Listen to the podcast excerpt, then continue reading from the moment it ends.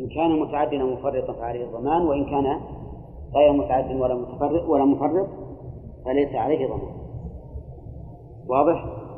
ولهذا نقول قاعدة مرت علينا في الغرب القابض من الغاصب عليه القرار إن علم وإلا نظرنا هل مقتضى القبض الضمان أو لا؟ طيب لا يرضى فعليه ما هو قال لنا يعني ما ما نهانا إن هذا واضح. لكن إذا علمنا أنه لا لا لا, لا يرضى وإن لم يقل لا تعطوهم فعليه الضمان. وإن كان الأمر بالعكس فإن علمنا أن صاحبنا المودع رجل سهل ولا يهمه أن يدفعها له أو لأهله فهنا لا ضمان عليه. أي أنه يمكن أن ننزل اختلاف القولين على اختلاف حالين. وهذا كثيرا ما يقع في الاختلاف بين أهل العلم. تجد أن ظاهر الأمر أنه أن القولين متناقضان ولكن هما في الواقع ليس بمتناقضين لأنهما يجتمعان في حال وفي حال اتفقان وفي حال أخرى تختلف يختلف من أجل القولان. طيب يقول المؤلف عكسه الأجنبي والحاكم ما معنى هذه العبارة؟ مهند الأجنبي والحاكم. يعني عكس هذه المسألة إذا دفعها المودع إلى أجنبي فإنه يضمن. فإنه يضمن. مثال ذلك رجل أودع زيدا دراهم. ثم ذهب زيد لحاجة ليصلي في المسجد أو ما أشبه ذلك قال يا فلان خذ هذه الوديعة عندك حتى أرجع من الصلاة وهو أجنبي. فتلفت عنده فعليه إيش؟ عليه الضمان. لأنه لم يؤذن له لفظا ولا عرفا في أن يدفعها إلى هذا الرجل في أن يدفعها إلى هذا الرجل. طيب الحاكم يعني القاضي يعني القاضي. لو دفعها المودع إلى القاضي بدون سبب فعليه الضمان لأن صاحبها لم يأذن له. نطقا ولا عرفا بدفعها إلى الحاكم طيب هل هذا الضمان من باب ضمان التعدي أو من باب ضمان التفريط؟ ها؟ من باب ضمان التعدي لأنه ليس من حقه أن يعطي الوديعة إلى إلى غيره. قال ولا يطالبان إن جهلا. لا يطالبان أي الأجنبية الأجنبي والحاكم. إن جهلا أي جهلا أن هذه وديعة. فإن علم فإنهما يطالبان. من الذي يطالبهما؟ إذا قلنا بأنهما يطالبان الذي يطالبهما المودع يطالبهما المودع. فإذا جاء صاحب الوديعة إلى المودع وقال له إنني أودعتها فلانا فضاعت فضاعت. فهل يطالب المودع الأول أو الثاني؟ أه؟ يقول المؤلف فيه تفصيل. نحن ذكرنا أمس أنه يطالب أيهما شاء لكن المؤلف هنا ذكر أن في ذلك تفصيل.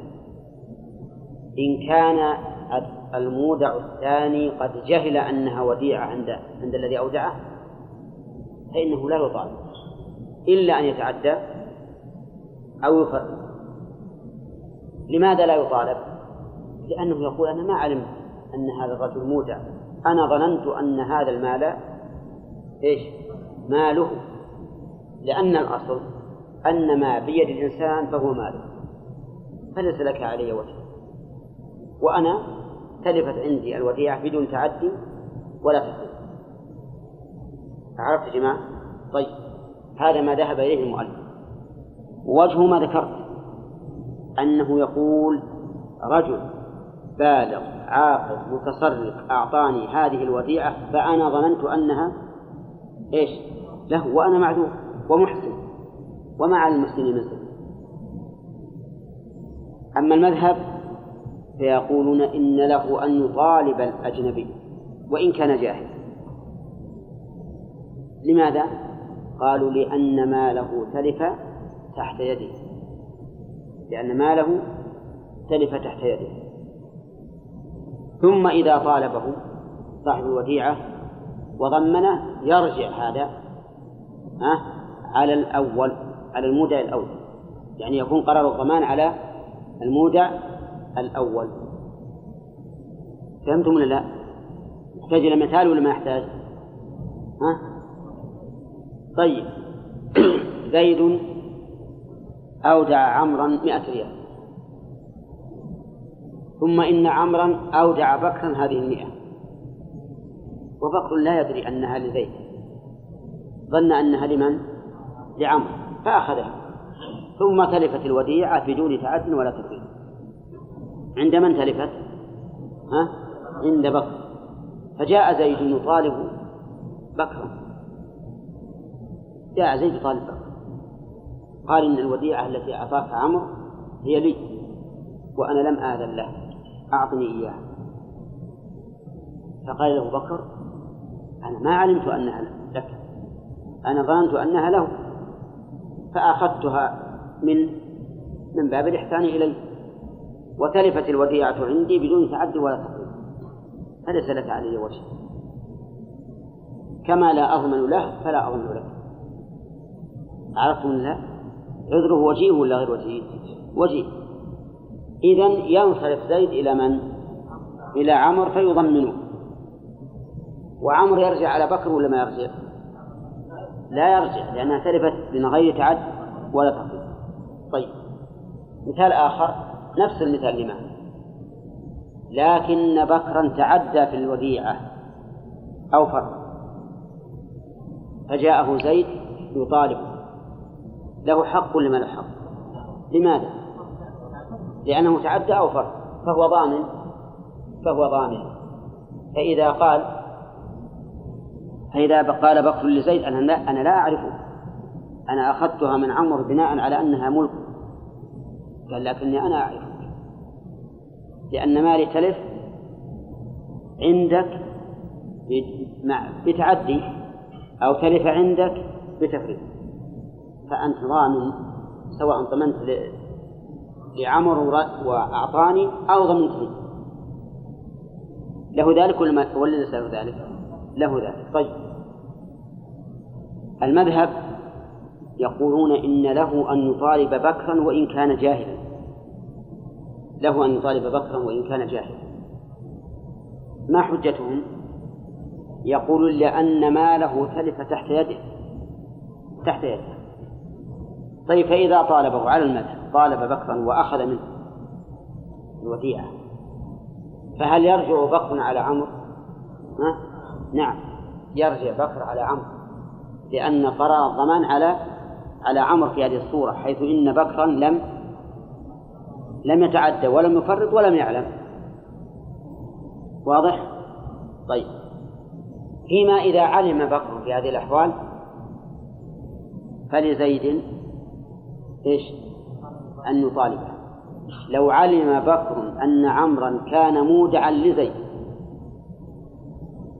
فإن لزيد أن يطالب بكرا رأسا رأسا ليش؟ لأنه متعدي بكر متعدي بأخذ الوديعة كيف؟ لأنه ليس له الحق أن يأخذ مال زيد من عمرو بل الواجب عليه إذا عرض عليه عمرو هذه الوديعة نقول يا أخي ما ما ليس لك حق أن تودع هل أذن لك؟ هل أذن لك؟ على كل حال صار إذا علم إذا علم الثاني فللمودع الأول أن يطالبه وإن لم يعلم ففيه خلاف فالمذهب أن له أن يطالبه وحجتهم أن المال تلف تحت يده وعلى ما مشى عليه الماتن ليس له أن يطالبه وحجتهم أنه جاهل ومحسن. وقد قال الله تعالى ما على المحسنين من سبيل طيب الحاكم كالأجنبي. الحاكم كالأجنبي.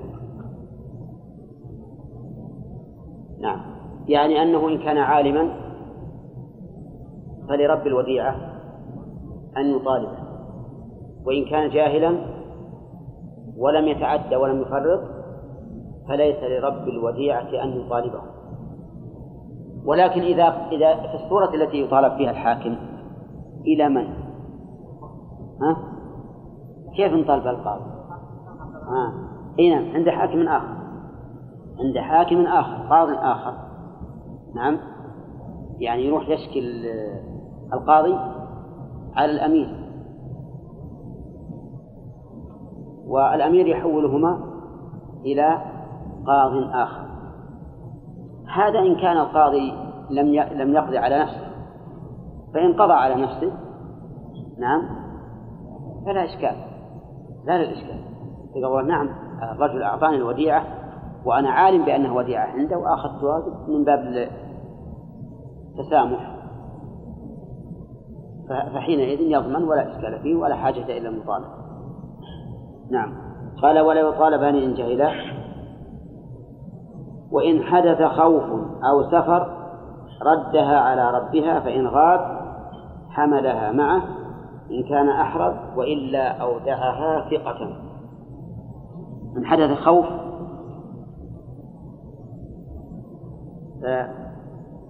فإنه يودعها عند ثقة. يعني مثلا صار الأمن مضطربا. صار الأمن مضطربا والمودع بيته ليس ذا حماية. الباب متكسر والجدار قصير والصندوق قفله ينقز. نعم.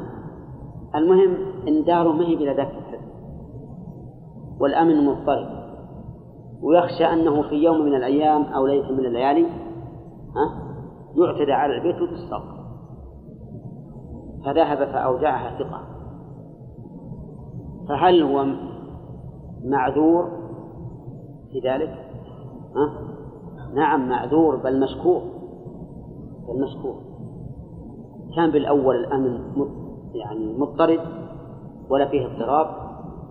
وبيته لو لو لو يضع الدراهم على الباب على العتبة الباب ما أتاه أحد. فلما اضطرب الأمن والعياذ بالله حصل الخوف قال لابد من أن يودع هذه الوديعة عند ثقة. ففي هذه الحال لو تلفت الوديعة عند الثقة فلا ضمان لا على الأول ولا على الثاني لأن إيداعها عند الثاني مأذون فيه. طيب هذه مسألة. المسألة الثانية قال إذا حدث سفر هذا المودع أراد أن يسافر.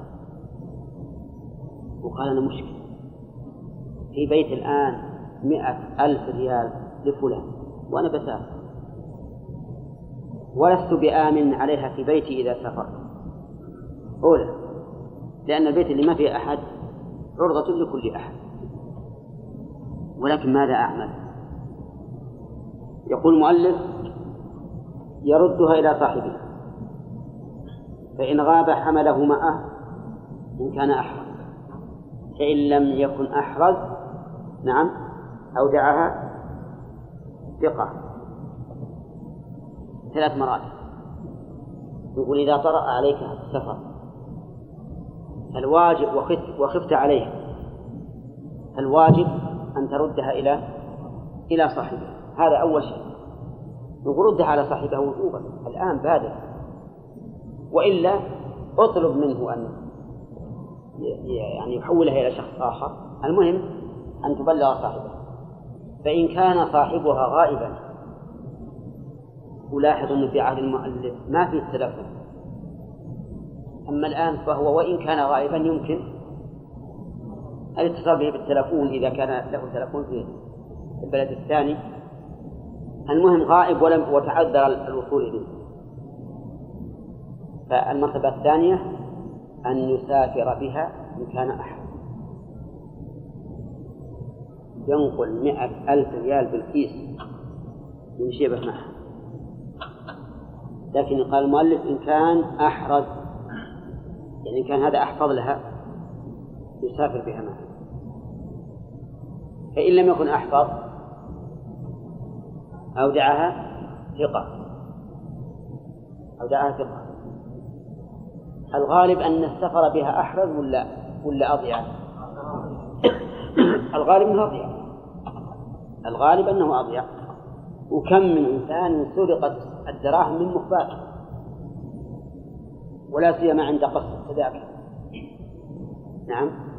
تجد الإنسان معه دراهم يقصد تذكرة ومع الزحام تسل الدراهم من جيبه وإذا أراد يخرجها يسلم مع التذكرة ولا ما عنده شيء؟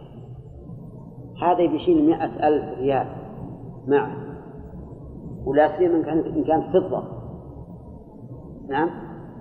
يتعب. يتعب وتؤخذ منه. نقول أودعها ثقة. وجوبا ولا جوازا؟ وجوبا. لأنه لا يجوز أن يستأثر بها في هذه الحال. إذا كان عدم السفر أحرز فالواجب قال وإلا أودعها ثقة. طيب. يقول وإلا أودعها ثقة. نعم. إذا قال قائل ما هو الدليل على هذا التفصيل؟ الدليل قوله تعالى إن الله يأمركم أن تؤدوا الأمانات إلى أهلها. وهذا أمر بكل ما يلزم عليه الأداء. كل شيء يلزم للأداء فإنه داخل في قوله أن يأمر إن الله يأمركم أن تؤدوا الأمانات إلى أهلها فإن الأمر بالأداء أمر به وبما لا يتم إلا به. ومعلوم أنه في مثل هذه الحال إذا كان السفر عرضة للضياع فإن بقاءها عند ثقة هو الذي فيه الأداء. يقول المؤلف ومن أودع دابة فركبها لغير نفعها أو ثوبا فلبسه إلى آخره.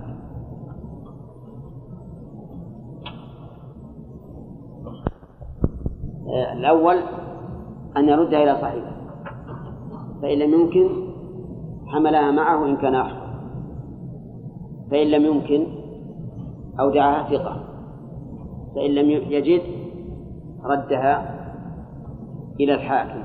طيب هذه أربع حالات. وإذا وإذا كانت كل واحدة ممكنة إذا كان كل واحدة ممكنة بدأ بالأول فالأول إعطاء صاحبها حملها معه آه، إيداعها ثقة الحاكم. طيب.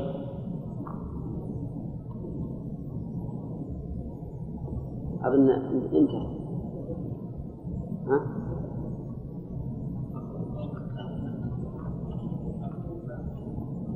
هذه خلصنا منها قبل قال المؤلف ومن أودع دابة فركبه هذا المدرس اليوم.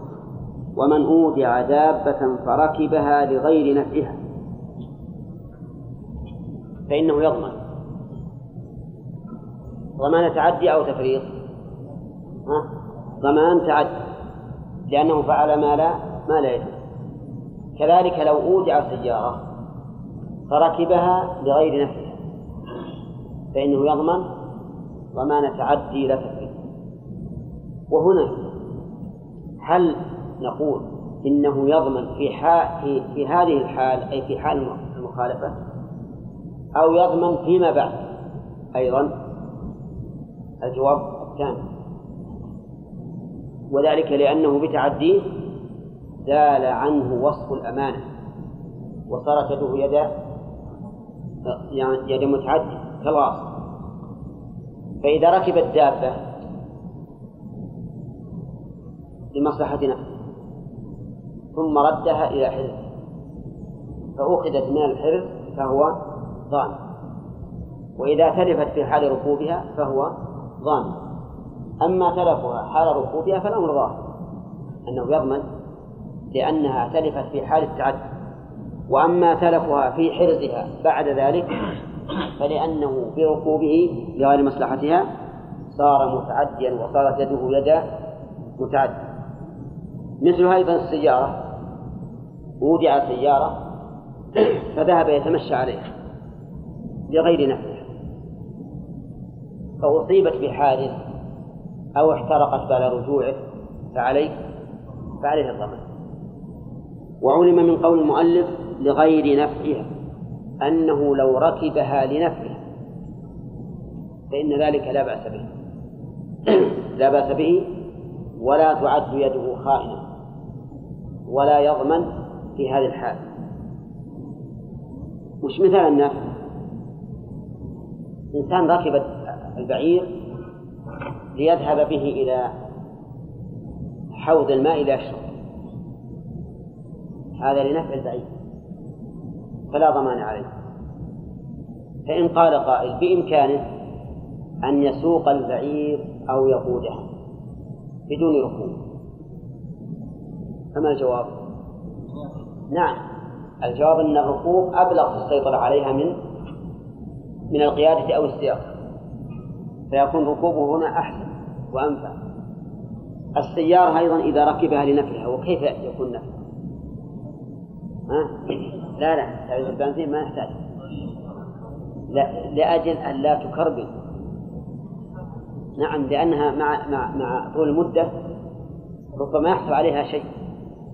تكربل مع بعدين تخرب عليه. ولكن قد يقول قائل يمكن إزالة هذا الشيء بتشغيلها وهي واقفة ما يكفي؟ طيب. إذا لابد من المشي لأن الكربنة تكون في جميع الآلات. عشان يتحرك كل شيء منها. وحينئذ نقول إذا ركبها لهذا السبب فلا بأس. كذلك في الفرس لو ركبها من أجل أن يمشيها حتى لا يعني يضعف عدوه فإن ذلك لمصلحتها فلا بأس. طيب بل قد نقول إنه لو ترك العمل هذا في حالة في حال تحتاج إليه الوديعة فعليه الضمان. نعم. أو ثوبا فلبسه. أو ثوبا فلبسه أودعته ثوبا جميلا طيبا. فصار هذا الرجل كل يوم جمعة يلبسه ويصلي به الجمعة. ويستدل بأنه يشرع في صلاة الجمعة لباس الثياب الحسن ما تقولون؟ نقول لا يجوز. لو تلف الثوب أو نقص فعليه ضمان. بل نقول له إن بعض العلماء يرى أن جمعتك باطلة غير صحيحة طيب. لو قال أنا ألبسه لأزيل عنه الحرق لأن فيه الثياب في أيام الحر. يصيبها الحرق جودة تكون فيها وتأكلها فقال أنا ألبسه لهذا الغرض. فما الجواب؟ نعم يقول يمكن أن تنشره. تنشره مثلا. في مكان بارد ويزول عن هذا هذا المحذور بدون بدون لبس مع أن المؤلف رحمه الله الشارح يقول أو ثوب فلبسه لغير خوف من عث أو نحو. ولكن في هذا نظر لأن العث ونحو ونحوه يمكن التخلص منه بنشر الثوب. بدل ما كان مطويا ينشره ويزول عنه على أنه في الأزمان الأخيرة والحمد لله وجد أشياء تقاوم هذا هذا العث وهو الأسفنيك. يجعل في طي الثياب ولا يضر ولا يضر بعد ذلك أو دراهم فأخرجها من محرز ثم ردها دراهم ودع دراهم. والدراهم عادة تحفظ في الصناديق. فأخرجها يوم من الأيام من الصندوق. ثم بعد ذلك ردها فعليه الضمان. عليه الضمان حتى لو سرقت من هذا الصندوق. إي نعم. لأنه بإخراجها من الحرز صارت يده يد يد يد تعدي فعليه الضمان. ولكن ما تقولون فيما لو أخرجها لينظم ما في الصندوق. فتح الصندوق فأخرجها وما فيه لأجل ينظم ثم ردها فإن هذا لا يضمن لأن ذلك مما جرت به العادة.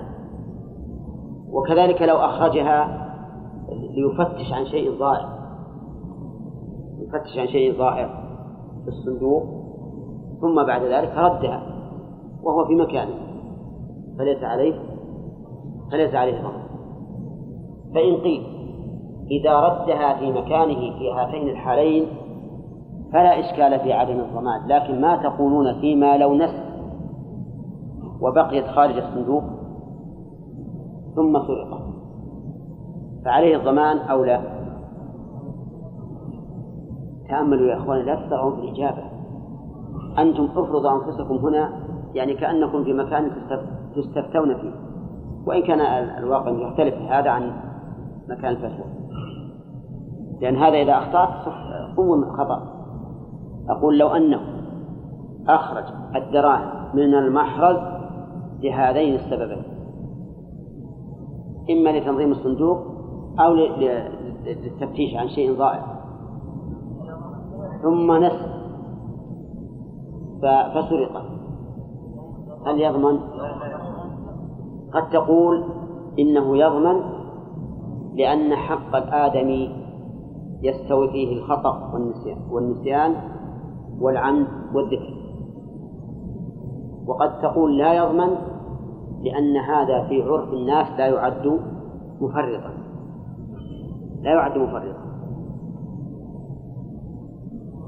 وإذا تعارض الضمان وعدم الضمان واليد هنا يد أمين أمانة.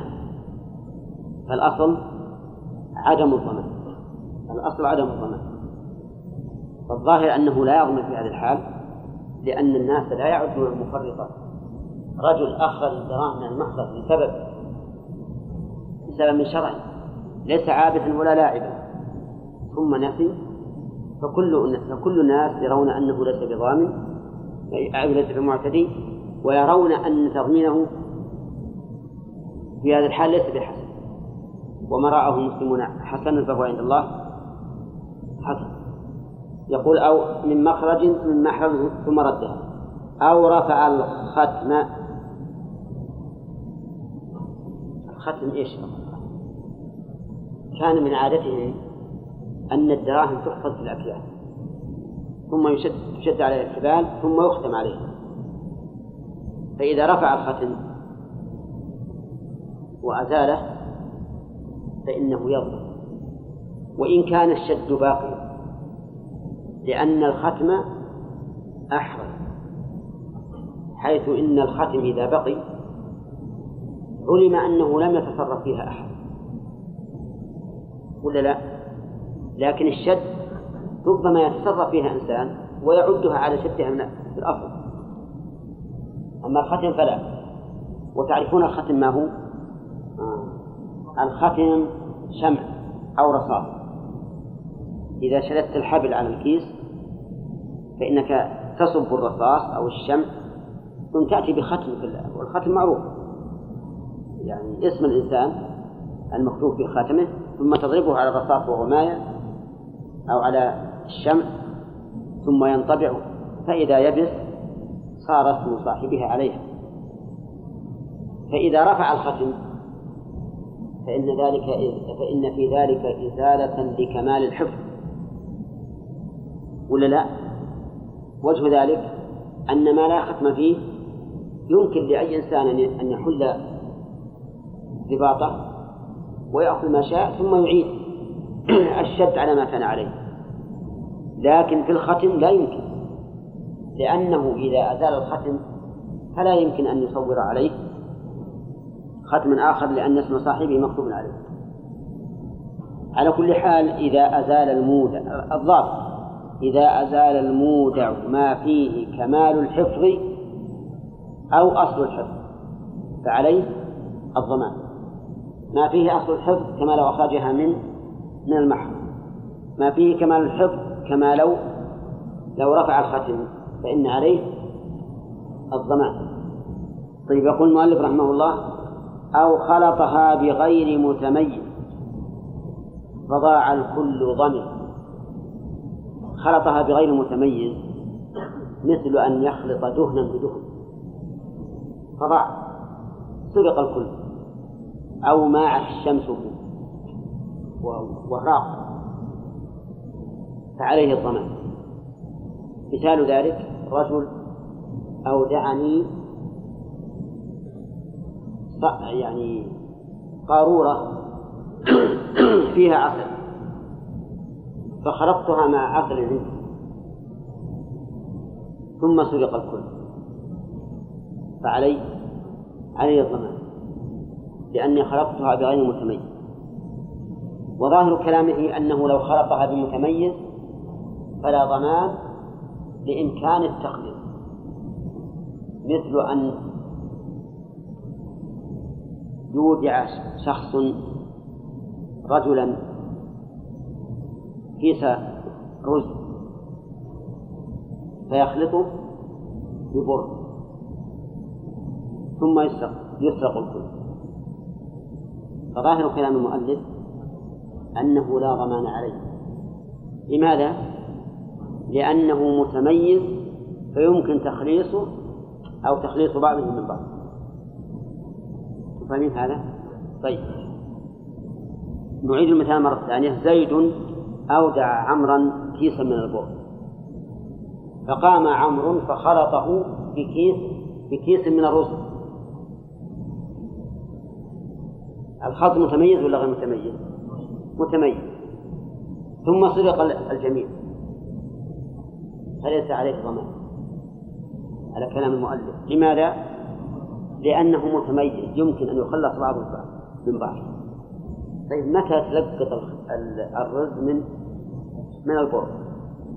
افرض أن صاحب أن أن المودع جاء إليك قال أعطني وديعة.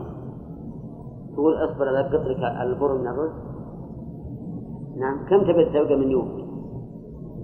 كثير. اللهم إلا أن ييسر الله لك من خلل. ينخرق الحبة الصغار وتبقى الحبة الكبار يمكن يكون سهل. ولكن الصحيح أنه أنه يضمن في هذه الحال. لأن كل إنسان يعلم أن هذا نعم أن هذا عدوان. كيف تخلط مالي بهذا المال الذي يصعب تخليطه منه؟ طيب لكن لو خلطها بمتميز تميزا واضحا مثل أن يودع زيد عمرا عشر بيض فيخلطها بعشر من التفاح. يضمن ولا لا؟ ها؟ هذا متميز ولا يصعب ولا يصعب تمييز. يعني هو أعطانيها عشر بيض وعندي عشر تفاح في الثلاجة. فوضعتها في الطبق الذي فيه التفاح. فهنا لا ضمان عليه. واضح. لماذا؟ لأن هذا متميز تميزا يسهل تخليصه من مما خلط معه بخلاف البر مع الرز وعلى هذا فيقال إذا خلط المودع الوديعة فلا يخلو من ثلاث حالات أن يخلطها بغير متميز فعليه الضمان أن يخلطها بمتميز يصعب فيه التمييز فعليه الضمان والمذهب في ظاهر كلام المؤلف لا ضمان عليه. الثالث أن يخلطها بمتميز يسهل فيه التمييز. فهذا ليس عليه ضمان والأمثلة عرفتموها يقول مالك رحمه الله تعالى فصل ويقبل قول المودع في ردها إلى ربها أو غيره بإذنه وفي تلفها وعدم التفريط هذه هذا الفصل عقده المؤلف لبيان من يقبل قوله من المودع أو المودع. واعلم أن لدينا قاعدة في الدعاوي بينها رسول الله صلى الله عليه وسلم في قوله لو يعطى الناس بدعواهم لادعى رجال دماء قوم وأموالهم ولكن نبي الإنسان المدعي واليمين على من أنكر هذا في الواقع قاعدة أساسية في باب الدعاوى. وصدق النبي عليه الصلاة والسلام. لو يعطى الناس بدعواهم لقال رجل هذا قتل ابني وهذا قتل ورجل قال هذا أخذ مالي ورجل آخر قال هذا انتهك عرضي وما أشبه ذلك. ولكن البينة على المدعي واليمين على من أنكر. وهنا قاعدة أخرى أيضا يجب أن تضم إلى هذا وهي قول الله تعالى ما على المحسنين من سبيل ما على المحسنين من سبيل. ولننظر الآن في هذا الفصل. قال ويقبل قول المودع في ردها إلى ربها. نعم. آه، أودع زيد عمرا وديعة وبعد مضي مدة من الزمن جاء عمرو إلى زيد. أودع زيد عمرا وديعة. جاء زيد إلى عمرو وقال أعطني وديعة. فقال عمرو قد رددتها عليه قد رددتها عليه فقال زيد لم تردها عليه فمن القول قوله؟ على كلام المؤلف القول قول عمرو. القول قول عمرو.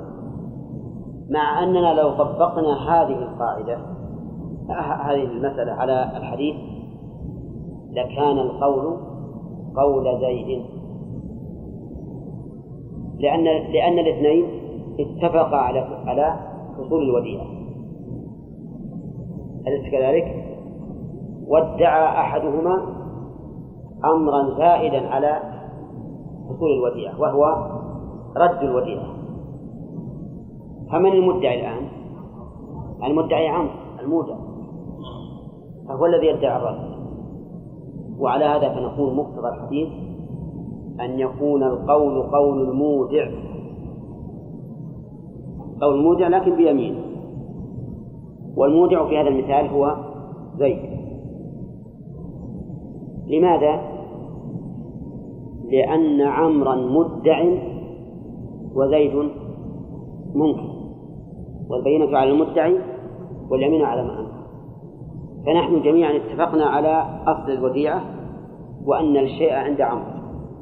ثم ادعى زيد بعد ذلك أنه رده ثم ادعى عمرو بعد ذلك أنه رده وأنكر زيد فنقول لعمرو هات بينة وإلا فالقول قول زيد. لكن احتج الأصحاب رحمهم الله بعموم قول الله تعالى ما على المحسنين من سبيل وقالوا إن عمرا محسن فلا يكون عليه سبيل. ولو قلنا إن القول قول زيد لجعلنا عليه سبيلا. لجعلنا عليه سبيلا. والمسألة فيها قولان لأهل العلم بناء على تعارض الأدلة فيها. والأقرب أن القول قول زيد. أن القول قول زيد ما لم يوجد قرينة ظاهرة تدل على صدق عمرو وإلا فإن الأصل عدم الرد. وكثيرا ما يقول الإنسان إني رددتها عليه وهو ناس. ثم بعد ذلك يجدها عنده. وكثير هذا ما يقع. يأتي المودع ويقول أعطني الوديعة فيقول رددتها عليك. ثم بعد البحث والتفتيش أو تأتي صدفة هكذا يجدها عنده ويكون ناسيا. على كل حال الأقرب أن القول قول المودع لأن الأصل معه وعموم الحديث يشهد له. ونحن لم نجعل سبيلا على المحسن على هذا المحسن وإنما أتينا بطريق شرعي يقتضي أن القول قول المنكر. لكن إن عرف المودع بالصدق وصار المودع أقل منه ثقة عند الناس فالقول قول المودع. المودع. نعم. وعلى آله وأصحابه أجمعين. آه، ما تقول في رجل وضع ثوبا جديدا ولما جاء العلم ويقبل قول المودع في ردها إلى ربه أو غيره بإذنه وعدم التفريط وتلفها وعدم التفريط قوله يقبل قول المودع بينا فيما سبق ما لم تكن يده يداه خيانة يعني فإذا تعدى أو فرط صارت يده يد ضمان على كل حال. فلا يقبل قوله بالرد. طيب قول أو غيره بإذنه هذا ما شرحنا يعني ويقبل قوله أي قول المودع في ردها إلى غير ربها بإذن ربها بأن يقول له لما قال أعطني وديعتي قال رددتها أعطيتها فلانا. قال لماذا تعطيها فلان؟ قال لأنك أمرته أمرت بإعطائه فيكون فيقبل قوله في الرد. طيب. فها هنا مسألتان المسألة الأولى في ردها إلى ربها. والمسألة الثانية في ردها إلى غير ربها بإذنه. والمسألة الثالثة ما ذكرها هنا لكن ذكرها فيما سبق. فيما إذا ردها إلى من يحفظ مال ربها إلى من يحفظ مال ربها وقد سبق لنا الخلاف في هذا. هل هذا جائز أو غير جائز؟ فإذا تكون الصور ثلاث. أولا ادعى أنه ردها إلى ربه. الصورة الأولى. الصورة الثانية ادعى أنه ردها إلى من يحفظ مال ربه. الثالثة ادعى أنه ردها إلى غيره بإذن ربه. هذه الصورة أما المسألة الصورة الأولى فقد ذكرنا في الدرس السابق أن المذهب قبول قول. وعللوا ذلك بأنه محسن. بأنه محسن. ولو لم نقبل قوله لضمناه. وقد قال الله تعالى ما على المحسنين من سبيل. وذكرنا القول الثاني في المسألة أنه لا يقبل قوله لا يقبل قوله في الرد إلى ربها لأن الأصل وجودها عنده ودعوى الرد خارج خارجة عن الأصل. وبينا أن هذا القول يؤيده قوله تعالى في أموال اليتامى فإذا دفعتم إليهم أموالهم فأشهدوا عليهم. ومعلوم أن ولي اليتيم محسن. فإذا كان محسنا فكيف يأمر الله بالإشهاد وذكرنا أنه يمكن الرد على هذا الاستدلال لأن الله أمر بالإشهاد حماية للمدعي عن إلزامه باليمين لأن ولي اليتيم وكذلك المودع وإن قبلنا قوله بالرد فلا بد من إيش؟ فلا بد من اليمين حتى لو قلنا يقبل قول المودع فلا بد من اليمين. ولو أشهد على الرد ها؟ لافتدى بالبينة يمينه ولا يحتاج إلى إلى يمين.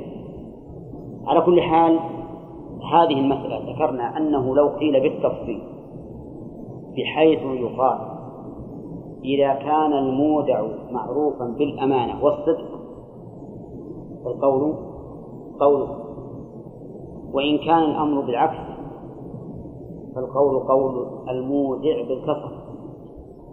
لأن الأصل إيش؟ عدم الرد. وبقاء ما كان على ما كان. طيب الصورة الثانية إذا ردها إلى من يحفظ مال ربه. فهذه أبعد من أبعد من أبعد في قبول قوله. هذه أبعد في قبول قوله مما إذا ادعاه إلى ربها لأنه قد سبق لنا الخلاف.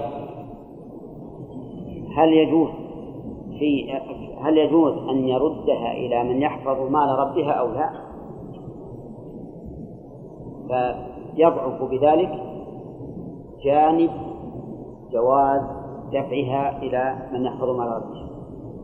وإذا لم نقبل قول ربها فيما إذا رد قول المودع فيما إذا ردها إلى ربها فعدم قبول قوله فيما إذا ردها إلى من يحفظ ماله من باب من باب أولى الصورة الثالثة إذا ادعى ردها إلى غيره بإذنه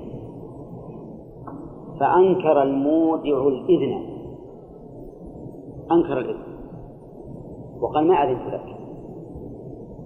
فالقول قول على كلام المؤلف قول المودع. فيحلف بأنك أذنت لي ورددتها إليه يقول والله لقد أذنت لي أن أدفع الوديعة إلى فلان. ورددتها إليه طيب. إذا كان فلان مقرا فالأمر في هذا ظاهر ما في إشكال إذا كان الذي ادعى ردها إليه مقرا وقال نعم وصلت أعتقد أن الأمر أظن أن الأمر سهل لأن صاحب الوديعة يقال له ارجع إلى ذلك لكن إذا أنكر وقال ما أعطاني شيئا فالمذهب يقبل قول المودع. والصحيح أنه لا يقبل قول المودع في دفعها إلى غير ربها بإذنه. لأن الرد هنا مستفاد من ممن؟ من? المالك. والمالك ينكر أن يكون أذن والأصل عدم الإذن. الصحيح أنه لا يقبل قول نموذج.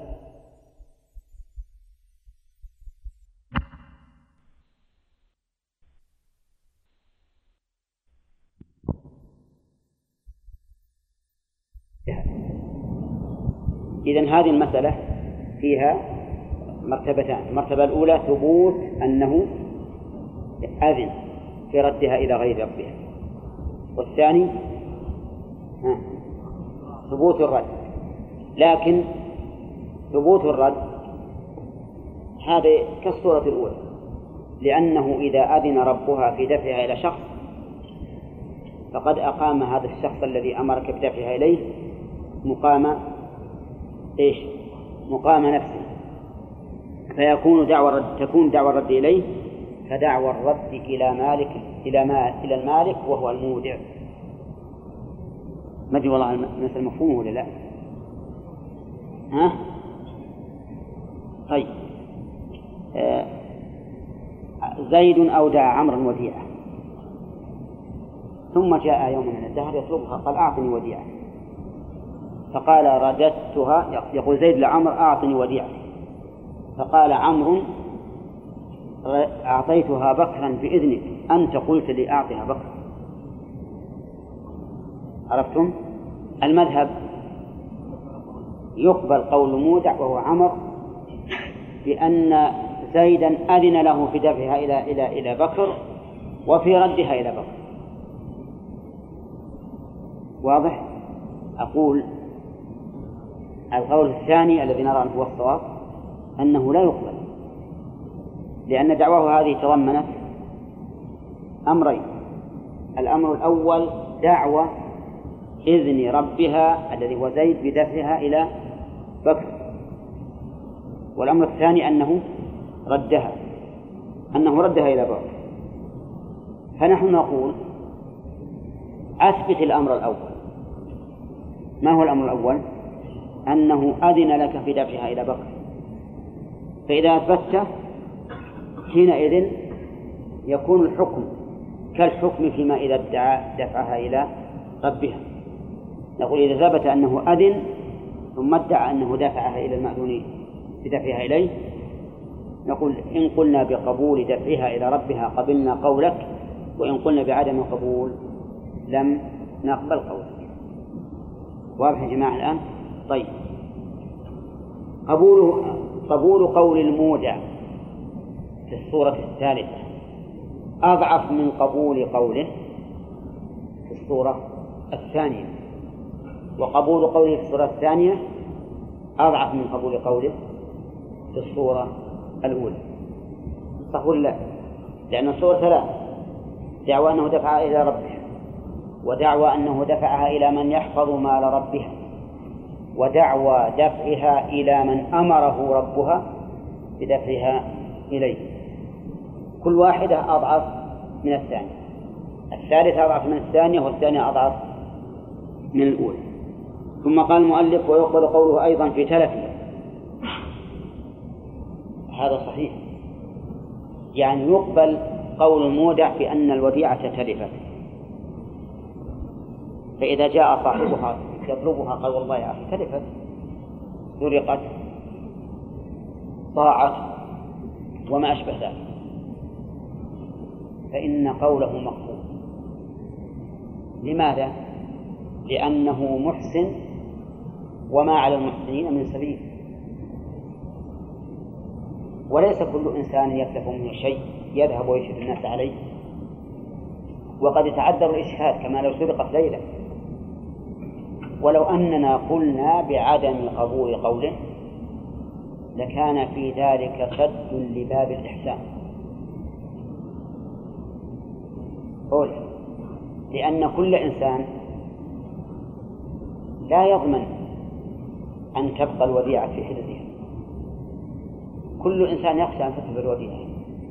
فإذا قلنا لا يقبل قوله في التلف إلا ببينة إذا نقول لا أقبل الوديعة. وما لي ولوديعة إذا تلفت ضمنتها ولو كان بغير تكليف إذا فالقول قول من؟ قول المودع في أنها تلفت ولكن سبق لنا أن الفقهاء رحمهم الله يقولون إذا ادعى تلفها بأمر ظاهر كحريق وغرق فلا بد من من البينة على وجود هذا الأمر الذي حصل به التلف ثم بعد ذلك يقبل قوله في أنها تلفت به. فمثلا إذا قال الله بيت احترق. واحترقت وديعتك من ضمن من ضمن ما احترق. فقال لم تفلح ماذا نقول للمودع؟ أقم بينة على أن البيت احترق. فإن لم يقم بينة ما ما نقبل فإننا لا نقبل قوله. فإذا أقام بينة بأن البيت احترق حينئذ نقبل قوله ها بأن الوديعة قد تلفت بهذا الاحتراق كذلك لو ادعى أنه اجترفها السيف. إنسان بدوي أعطاه بدوي آخر شاة وارفض هذه وديعة عندك. ثم جاءه يطلبها بعد سنة. والله يا أخي جاء الشهيد وادي. سال الوادي فاجترفها وذهب ماذا نقول له؟ ها؟ نقول أقم بينة بأن الوادي سال واجترفها سال بس يكفي فإذا أقام بينة بأن الوادي سال قبل قوله أنه اجترفها طيب وإن ادعى أن الوادي سال وليس حوله أودية بل كل الذي حوله رمال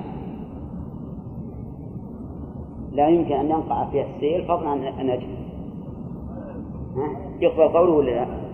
لا يقبل قوله. لا يقبل قوله. المهم على كل حال إيه، إذا ادعاه بأمر ظاهر فلا بد من إيش؟ من البينة على وجود هذا الأمر الظاهر ثم يقبل قوله في التلف. وكذلك لو ادعى أن السفينة غرقت قال والله أنا ركبت في سفينة والوديعة معي وغرقت ماذا نقول؟ ها؟ أقم بينة أولا بأن السفينة غرقت ثم نقبل قولك بأنها تلف كذلك يقبل قوله في عدم التفريط إيش معنى عدم؟ من اللي يقول بعدم التفريط؟ المودع يقول أنا لم أفرط فقال صاحبها فرقت فقال لم أفرط فقال فرقت. لماذا يقول فرقت؟ من أجل أن يضمن ولماذا لا يقول لم أفرط؟ من أجل أن لا يضمن. فالقول بعدم التفريط قول المودع لأنه مؤتمن. وإذا كان مؤتمنا فإن القول قول. ما على المحسنين من سبيل وأنت قد أمنته. فإذا ادعيت أنه مفرد فأقم بينة. طيب والتعدي؟ لو قال صاحب الوديعة أنت تعديت في وديعتي فقال لم أتعدى فالقول قول مودع لأن الأصل عدم التعدي وهذا الرجل مؤتمن. طيب. فنقول إذن نقول إذن لصاحب الوديعة هات بين على أن الرجل قد فرط أو تعدى وحينئذ نضمن. طيب فإن وصف المودع. ما فعل. الوديعة. واختلف هل هو تفريط أو غير تفريط فما, فما, فما العمل؟ يرجع إلى العرف. هنا. يرجع إلى العرف. يعني قال المودع أنا ما فرطت. فقال صاحبها بل فرطت لأنك فعلت كذا وكذا. قال هذا ليس بتفريط. فقال المودع صاحب الوديعة بل هذا تفريط. ثم تنازع. فإننا نرجع في ذلك إلى العرف والعادة. فإذا قالوا هذا تفريط فعلى المودع الضمان وإذا قالوا ليس بتفريط فليس عليه ضمان. لو قال قائل لماذا لا ترجعون في هذه المسألة إلى اجتهاد المودع؟ فإن المودع فعل ذلك على أنه ليس بتعدي ولا تفريط فالمرجع فنقول في الجواب على ذلك المرجع في هذا إلى العرف لأن الواجب على المودع أن لا يفعل شيئا حتى يعلم أنه ليس بتفريط. وليس هذا يتعلق بأمر بينه وبين الله حتى نقول إذا اجتهد فأصاب فله أجر وإن أخطأ فله أجر. هذا يتعلق بأمر بين آدمي وآخر والأمور التي بين الآدميين مبناها على الاحتياط وعلى الضمان. والصلاة والسلام على نبينا محمد وعلى آله وأصحابه أجمعين. سبق أن المودع إذا ادعى الرد إلى من أودعه ففيه خلاف من قال بعدم القبول وسبق توجيه كل من القولين. وبيان الراجح منهما. وسبق أيضا فيما إذا ادعى المودع أنه ردها إلى من يحفظ مال زوجها مال صاحبها. وذكرنا أن هذا أضعف من إيش؟ من الأول. وسبق أيضا فيما إذا ادعى المودع أنه ردها إلى غير صاحبها وإلى غير من يحفظ ماله لكن بإذن ربها. وبينا أن هذا الأخير أضعف من السابقين وأن في ذلك كله خلاف خلافا. فمنهم من قال إن القول قول مودع ومنهم من قال إن القول قول صاحب الوديعة. نعم وذكرنا توجيه كل قول. وسبق أيضا أنه يقبل قوله في في التلف إلا أن يدعي السبب إلا أن يدعي التلف بسبب ظاهر فلا بد من إقامة البينة على هذا السبب ثم يقبل قوله في تلفها به. وسبق أيضا أن القول قوله في عدم إيش؟ في عدم التفريط وكذلك في عدم التعدي. إذا ادعى المودع أن المودع قد تعدى فإنه يقبل في نفيه قول المودع ويقال للمودع ائت ببينة. وإلا فالأصل عدم التعدي. الأصل عدم التعدي. فالحاصل أن أن لدينا قاعدة وهي أن من ادعى خلاف الأصل فعليه البينة ومن ادعى الأصل فالقول قوله مع اليمين. ثم قال المؤلف رحمه الله وإن فإن قال لم تودعني ثم ثبت ببينة أو إقرار. ثم ادعى ردا أو تلفا سابقين لجحوده لم يقبل ولو ببينة. هنا نفى المودع أن يكون المودع قد أودعه فقال لم تودع. جاء يعني جاء زيد إلى عمرو. يعني مثال نضرب الآن مثلا. جاء زيد إلى عمرو فقال إني أودعتك مئة ريال. فقال أبدا لم تودع من القول قوله؟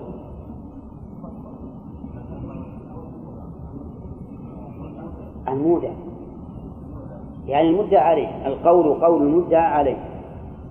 لأن هذا مدعي والآخر مدعى عليه. وقد قال النبي عليه الصلاة والسلام لو يعطى الناس بدعواهم لادعى رجال دماء قوم وأموالهم ولكن البين على المدعي واليمين على من أنكر.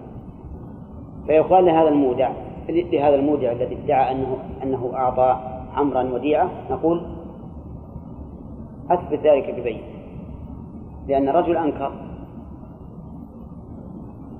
فإذا لم يثبت بينة حلف المدعى عليه وبرئ. ولكن إذا ثبت ببينة أو إقرار يعني ثبت أنه مودع ببينة فقال زيد لعمر الذي دعا عليه عندي بينة وأتى بالبينة تشهد بأن زيدا أودع عمرا مئة ريال. ثبت في البينة الآن. أو إقرار يعني أتى زيد ببينة على إقرار عمرو بأنه أودعه مئة ريال. والفرق بين بين البينتين أن البينة الأولى شهدت بالفعل والثانية شهدت بالإقرار فالأولى قالت نعم نحن نشهد أن زيدا أعطى عمرا مئة ريال وديعة والبينة الثانية قالت نعم نحن نشهد بأن عمرا أقر بأن زيدا أعطاه مئة ريال وديعة الآن ثبت الوديعة ولا لا؟ ها؟ ثبت ثبت الوديعة لكن المودع ادعى ردا أو تلف. وقد سبق أن قوله في الرد مقبول ولا غير مقبول؟ مقبول. وأن قوله في التلف أيضا مقبول. فهل يقبل إذا قال ما دام إذا قال هذا المودع ما دام الآن ثبت الوديعة علي ببينة أو بإقرار السابق فأنا الآن أقول إنني رددتها. رددتها. فإن ننظر. إذا كان ادعى ردا سابقا لجحوده أو تلفا سابقا لجحوده فإنه لا يقبل. لا تقبل منه دعوى الرد. ولو ببينة. لا تقبل منه دعوى الرد ولو ببينة. لماذا؟ لأنه يكذب البينة ويقول لم تودعني ثم يجيب بينة بأنه رد. لأن مقتضى لأن من لازم الرد ثبوت الوديعة. من لازم الرد ثبوت الوديعة. وأنت الآن تدعي أنه لم يودعني وهذا تناقض. قولك يناقض البينة أما لو ادعى ردا أو تلفا لم يسبق الجحود فإنه يقبل بالبينة لعدم التنافي واضح؟ ها؟ واضح لا تكون بكرة إذا سألتكم ناقشتكم ما واضح الرجل هذا آه، زيد ادعى على عمرو أنه أودعه مئة ريال فأنكر عمرو قال ما أودعته فأقام زيد بينة بأنه أودع عمرا مئة ريال. ما تقولون في الوديعة لا. ثبتت ولا لا؟ ثبت. ادعى ردا سابقا لجحوده. والآن جحد في يوم الثلاثاء جحد في يوم الثلاثاء وادعى أنه ردها في يوم الاثنين. الآن الرد سابق للجحود ولا لا؟ سابق للجحود. أقام بينة أنه ردها. نقول لا لا تقبل البينة. ليش ما تقبل؟ لأنك جحدت يوم الثلاثة أنه أودعك. فإذا ليس هناك وديعة حتى ترد. والبينة شهدت بماذا؟ شهدت بأنه رد الوديعة. وأنت الآن تكذب هذه البينة. كيف تكذب هذه البينة؟ لأنك في يوم الثلاثة تقول ما أودعت. ما أودعت. في يوم الثلاثة تقول ما أودعت. فكيف يوم الاثنين يكون قد رددت وديعته واضح التناقض الآن؟ طيب. إذا نقول لهذا الرجل الذي ادعى أنه ردها يوم الاثنين وهو جاحد يوم الثلاثة وجاء ببينة قال نشهد فلان رد المئة ريال على أن عمرا رد على زيد مئة ريال الوديعة التي عنده. جاءت بينة يشهدون بذلك تشهد بذلك. ماذا نقول لهذا للمودع؟ نقول كلامك الآن يناقض بينتك. أنت بنفسك تشهد بأن البينة كاذبة. صح؟ نعم. ليش؟ لأنك تقول أن يوم الثلاثاء ما أودعت ثم تجيب بينة تشهد أنه يوم الاثنين أنك يوم الاثنين رددت الوديعة وهذا يقتضي أنه أودعك فكلامك الآن يناقض بينتك. كلامك يناقض بينتك. فلا يقبل. تباركم يا جماعة. زين. إذا إذا ادعى ردا غير سابق لجحوده. هو الأول أنكر. ثم ثبتت بالبينة ثم ادعى ردا بعد جحوده. ادعى ردا بعد جحوده. فهذا لا يقبل إلا ببينة. لا يقبل إلا ببينة. طيب كيف لا يقبل ببينة؟ وهو مودع. يقول نعم لأن جحده إياها أخرجه من الأمانة إلى الخيانة.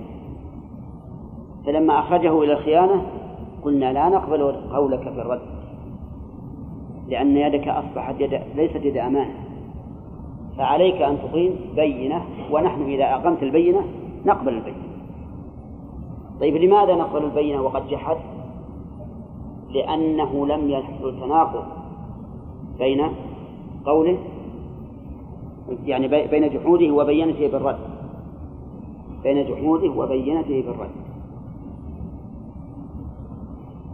واضح ولا غير واضح؟ طيب المثال. ادعى زيد على عمرو أنه أودعه وديعة. فأنكر زيد عمرو قال ما أودعته فأقام زيد على عمرو بينة تشهد بأنه أودعه. ما تقولون الآن؟ ثبتت الوديعة. ادعى عمرو لما رأى أن الوديعة ثبت عليه. ادعى عمرو أنه ردها ردها وكان جحوده في يوم الثلاثاء وادعى أنه ردها يوم الأربعاء. ادعى أنه ردها يوم الأربعاء. فالرد كان بعد الجحود ولا قبل؟ بعد الجحود. طيب نقول الآن ما نقبل قولك في الرد؟ حتى وإن كان الرد بعد بعد الجحود. لماذا لا نقبل؟ لأنك لما أنكرت الوديعة صرت غير أمين. صرت غير أمين. وغير الأمين لا يقبل قوله في الرد إلا ببينة. قال طيب تبون بينة؟ أنا أجيب لكم بينة. فأتى ببينة تشهد أنه ردها يوم الأربعاء. تقبل ولا ما تقبل؟ تقبل. ليش؟ نعم ما تناقض الكلام. هو جحد يوم الثلاثاء وادعى الرد يوم الأربعاء وشهد البينة بأنه ردها يوم الأربعاء. هذا ممكن. بأن يكون أودع متى؟ بعد يوم الثلاثاء الثلاثاء مو من الممكن هذا؟ من الممكن أنه أن زيدا أودع عمرا في ليلة الأربعاء. فشهد البينة بأنه ردها يوم شهد البينة بأنه ردها متى؟ يوم يوم إيش؟ يوم الأربعاء. فلا تناقض بين جحوده وبين البينة التي شهدت بالرد بعد الجحود. لا لا الدعوة يوم الخميس. ما هي من قبل كيف من قبل؟ يدعى عليه قبل يجي, يجي وقت الرد. جاء إليه يوم الخميس وقال أعطني الوديعة. قال ما عندي لك وديعة. فأقام زيد بينة. بأنه أودعه إياه.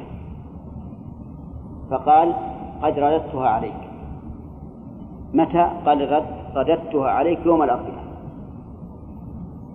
يوم الأربعاء. الآن الجحود كان يوم لا كان يوم الثلاثاء قبل. يعني وادعى الرد بعد الجحود. ادعى الرد بعد الجحود. نقول الآن دعواك الرد. بعد الجحود لا يقبل لأنك بجحدك خرجت عن الأمانة إلى الخيانة. فإذا أقام بينة قبلت البينة لأنها لا تناقض لا تناقض كلامه. بخلاف ما إذا أقام البينة بأنه رد بأنه ردها قبل جحوده فهنا لا تقبل. لماذا؟ للتناقض. استمع إلى كلام المؤلف لتطبق. قال فإن فإن قال لم تودع ثم ثبتت ببينة أو إقرار. هاتان الصورتان. قول ببينة تشهد بأنه أودعه إقرار تشهد البينة بأنه أقر ما شافته لما أودعه ما رأته لما أودعه لكن أقر بأنه أودعه. ثم ادعى ردا أو تلفا سابقين لجحوده لم يقبلا ولو ببينة. ليش؟ لأن هذا تناقض. فإن قوله يكذب البينة. قوله يكذب البينة. طيب. يقول لم يقبل ولو بينة. بل بل في قوله ما لك عندي شيء ونحوه. نعم إذا قال ما لك عندي شيء فإنه إذا أقام بينة قبلت لأن قوله ما لك عندي شيء لا ينافي دعوى الرد أو دعوى التلف لماذا لا ينافي دعوى الرد أو التلف؟ لأنه إذا رد لم يبقى عنده شيء وإذا تلفت بلا تفريط لم يبقى عنده شيء. بخلاف قوله لم تودعني. فإن قوله لم تودعني نفي لأصل الوديعة وأما قول ما لك عندي شيء فهو نفي لضمان الوديعة. فبينهما فرق. أو بعده بها. وش معنى بعده؟ أي إذا أقام بيت أي يقبل قوله بعد الجحود إذا ادعى التلف أو الرد بعد الجحود ببينة. لاحتمال أن تكون الوديعة طرأت بعد الجحود. بعد الجحود وقبل دعوى التلف أو الرد. فلما كان هذا الاحتمال قائما لم يحصل تناقض. وسنعيد إن شاء الله تعالى مناقشتها في الدرس القادم والذي لم يفهمها فيتأملها. نعم.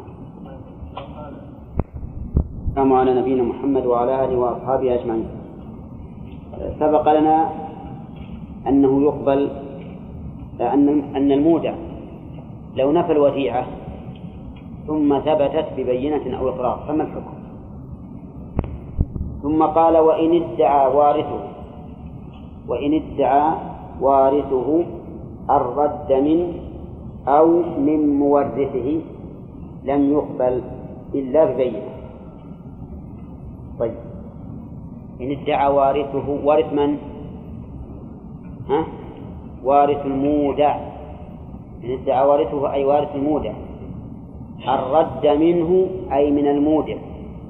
ومن هنا بمعنى على. أو من مورثه أي من مورث المودع فإنه لا يقبل أي من مورث المودع فإنه لا يقبل انتبه. إن ادعى وارثه الرد منه أي من الوارث أي وارث المودع والآن نحلها حل آخر. فمن هنا للابتداء وليست بمعنى على كما قلت. آنفا. ادعى وارث المودع الرد من أي ردا منه أي من الوارث أو من مورثه وهو المودع لم يقبل. واضح الآن؟ مثال ذلك. أودع زيد عمرا وديعة. ثم مات عمرو. فجاء زيد إلى ورثة عمرو وادعى الورثة أن عمرا ردها على زيد فإن ذلك لا يقبل إلا ببينة أو ادعى ورثة عمرو أنهم ردوها على زيد بعد موت عمرو فإنه لا يقبل إلا ببينة واضح الآن؟ طيب إذا ادعى وارثه الضمير يعود على المودع. الرد من من الوارث أو من مورثه وهو المودع. يعني أن وارث المودع قال للمودع قد رددت عليك الوديعة. هذا يعود على قوله منه. أو قد رد عليك مورثي الوديعة. هذا على قوله أو من مورثه ومعنى العبارة أنه إذا ادعى وارث المودع أنه رد الوديعة أو أن مورثه وهو المودع رد الوديعة فإنه لا يقبل واضح الآن ولا غير واضح؟ طيب هل يقبل ببينة ولا لا؟ يعني لو أقام بينة على أن المورث وهو المودع ردها أو أنه هو أي الوارث بعد موت المورث ردها فإنه يقبل بالبينة لا بالدعوة طيب إذا قال قائل ألستم تقولون إن المودع لو ادعى رد لو ادعى رد الوديعة لقبل؟ ها؟ نقول بلى. لكن لكن هناك فرقا بين دعوى الموارث وبين دعوى المورث. المودع ائتمنه صاحب الوديعة شخصيا. والوارث؟ لم يأتمن والوارث لم يأتمن وكان على الوارث كان على الوارث أن يخبر المودع من حين موت المودع بأنه قد مات. حتى ينظر هل يقول الوارث؟ هل يقول المودع أبقها عندك أو يسحبها؟ منه أليس كذلك؟ طيب. خلاصة الحكم الآن؟ مات المودع. مات المودع. فجاء المودع يطلب الوديعة. فقال وارث المودع قد ردها عليك. يقبل ولا لا؟ لا يقبل. إلا ببينة. لأنهم أضافوا الفعل إلى غيرهم فلا يقبل إلا ببينة. أو قال وارث المودع المودع رددناها عليك بعد موتك فقال المودع المودع لا. فهل تقبل دعوى الورثة أنهم ردوها؟ لا إلا ببينة. وذلك لأن صاحب الوديعة لم يأتمنه وإنما ائتمن الميت والميت قد مات. طيب لم يقبل إلا ببينة. وإن طلب أحد المودعين نصيبه من مكين أو موزون ينقسم أخذه. نعم. إن طلب أحد المودعين نصيبه من مكين أو أو موزون ينقسم أخذه. مثال ذلك زيد وعمر أتيا إلى بكر. أتيا إلى بكر ومعهما كيس قمح. وقال لبكر خذ هذا وديعة وهو بيننا نصفين. خذ هذا وديعة وهو بيننا نصفين. ثم ذهبا ثم جاء بعد ذلك عمرو وقال لبكر أعطني نصيبي من القمح. فهل لبكر أن يمتنع؟ ويقول أنتما أودعتماني جميعا فلا أعطيكما إلا جميعا؟ يقول المؤلف لا. لماذا؟ لأنهما قد أعلماه بأن القمح بينهما نصفين. وهذا جاء يأخذ نصيبه. جاء يأخذ نصيبه. هل هل نحبسه حتى يأتي شريكه؟ قد لا يأتي شريكه. إلا بعد مدة طويلة وقد لا يأتي أبدا. المهم أننا نقول نقول لهذا المودع أو نقول لأحد المودعين لك أن تأخذ نصيبك. وليس للمودع حق في ها في أن يمنعك منه. طيب فإذا كان هذا المودع لا يعلم مقدار نصيب الشريك وجاء إليه الشريك وقال أعطني نصيبي من القمح الذي أودعناك أنا وزيد إياه فهل فهل يلزمه أن يعطيه؟ ليش؟ لأنه لا يعلم قد يقول أنا لي نصف القمح وليس له إلا الربع وقد يقول لي ثلاثة أرباع وليس له إلا الربع نعم لو أنه أقام بينة بأن له نصف القمح فحينئذ يلزم المودع أن يسلمه نصيبه لأنه في هذه الحال ليس على المودع ضرر لثبوت البينة بأن هذا الشريك له النصف واضح؟ وقول المؤلف ينقسم طيب الموزون وش مثال الموزون؟ الموزون كاللحم أو السكر. جاءني رجلان بسكر وأودعاني إياه وقال إنه بيننا نصفين ثم بعد مدة جاء أحدهما وطلب نصيبه فلي فله أن يأخذه. وقول المؤلف ينقسم يعني يمكن يمكن قسمته بلا ضرر فإن كان لا تمكن قسمته مثل أن يأتيان بلحم.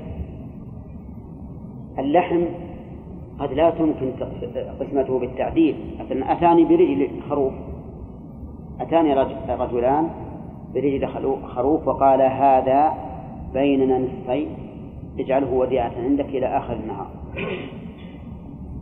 فجاء أحدهما في آخر النهار ولم يأتي الآخر وقال أعطني نصفي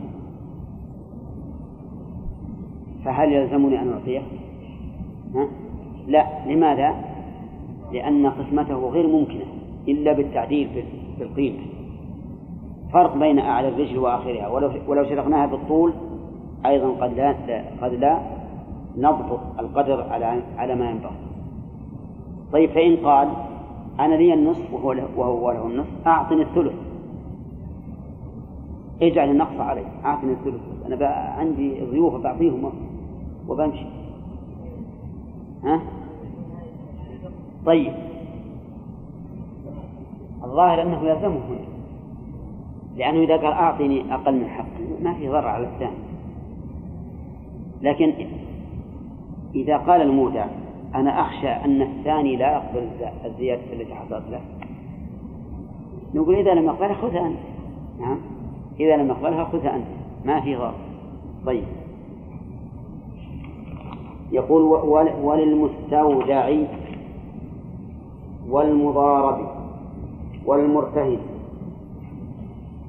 مطالبة والمستأجر. مطالبة غاصب العين.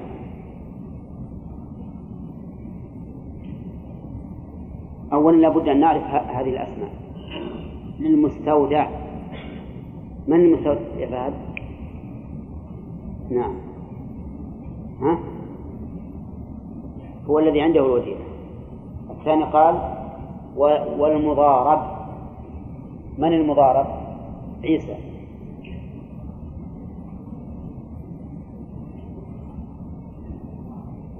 الشريك في المضاربة ما يكفي هذا. المضارب.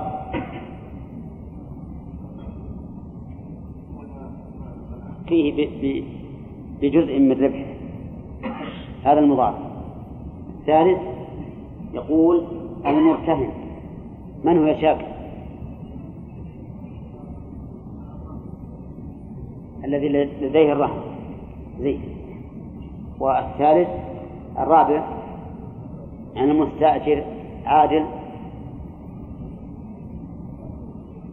الذي به الذي بيد العين على سبيل الإجارة.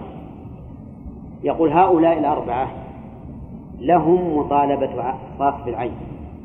يعني لو غصبت العين فلهم أن يطالبوا الغاصب. فلهم أن يطالبوا الغاصب. مثال ذلك المستودع. جاء رجل وأخذ المال منه غصبا. التي هي الوديعة فهل له أن يطالبه؟ نعم. يقول المؤلف له أن يطالبه. له أن يطالبه. طيب.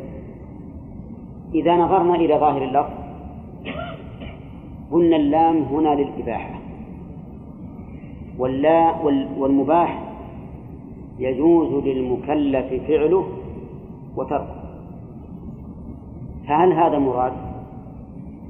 الجواب لا ليس بالمراد وإنما وإنما المراد بالإباحة دفع ما يتوهم من المنع. يراد بالإباحة هنا دفع ما يتوهم من المنع أي أنه لا يمتنع عليهما لا يمتنع على هؤلاء أن يطالبوا الغاصب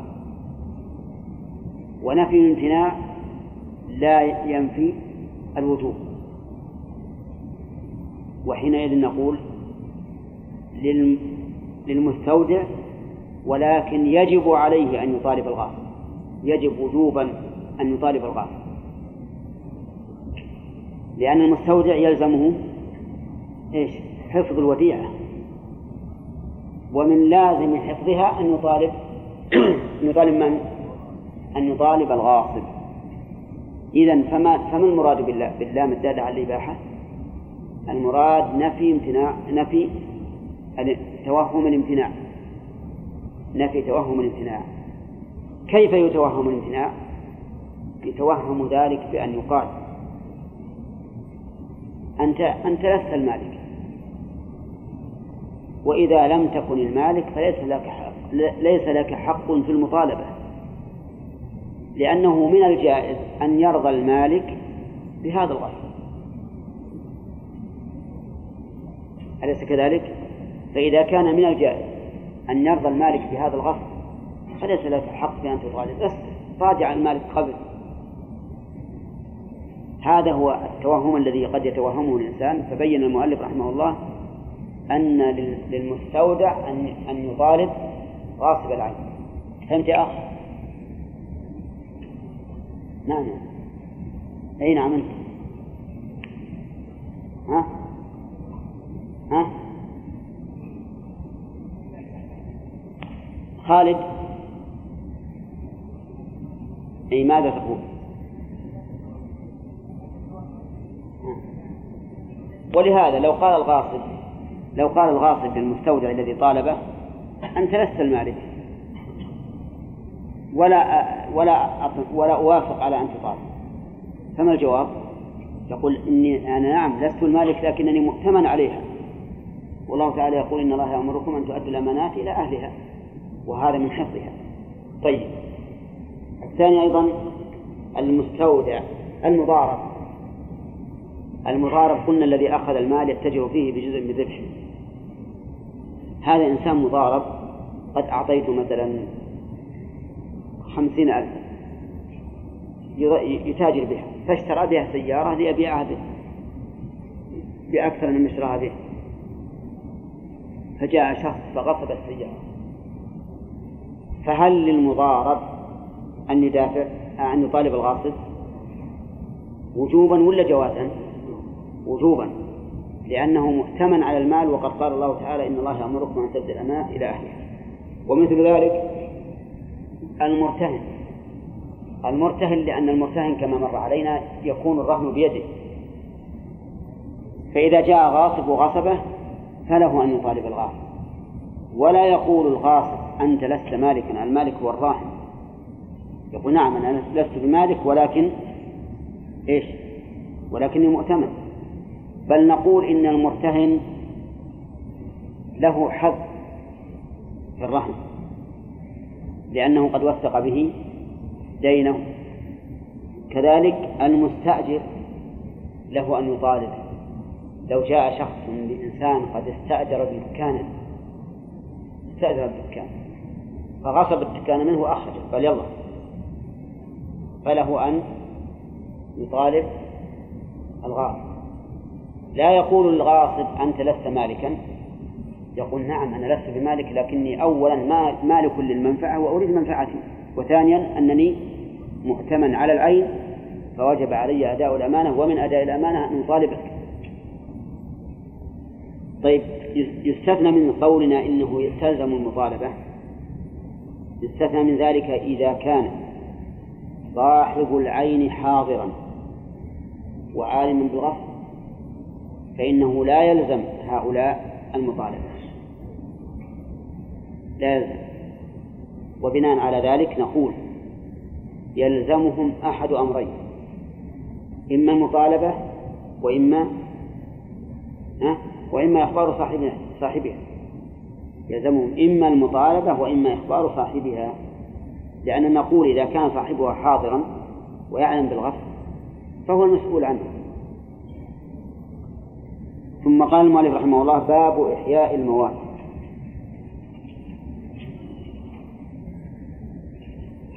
إحياء المواد الإحياء مصدر أحيا أي جعل الحياة في شيء ميت وحياة كل شيء بحسبه. فحياة فإحياء الحيوان مستحيل على الخلق. إلا بإذن الله.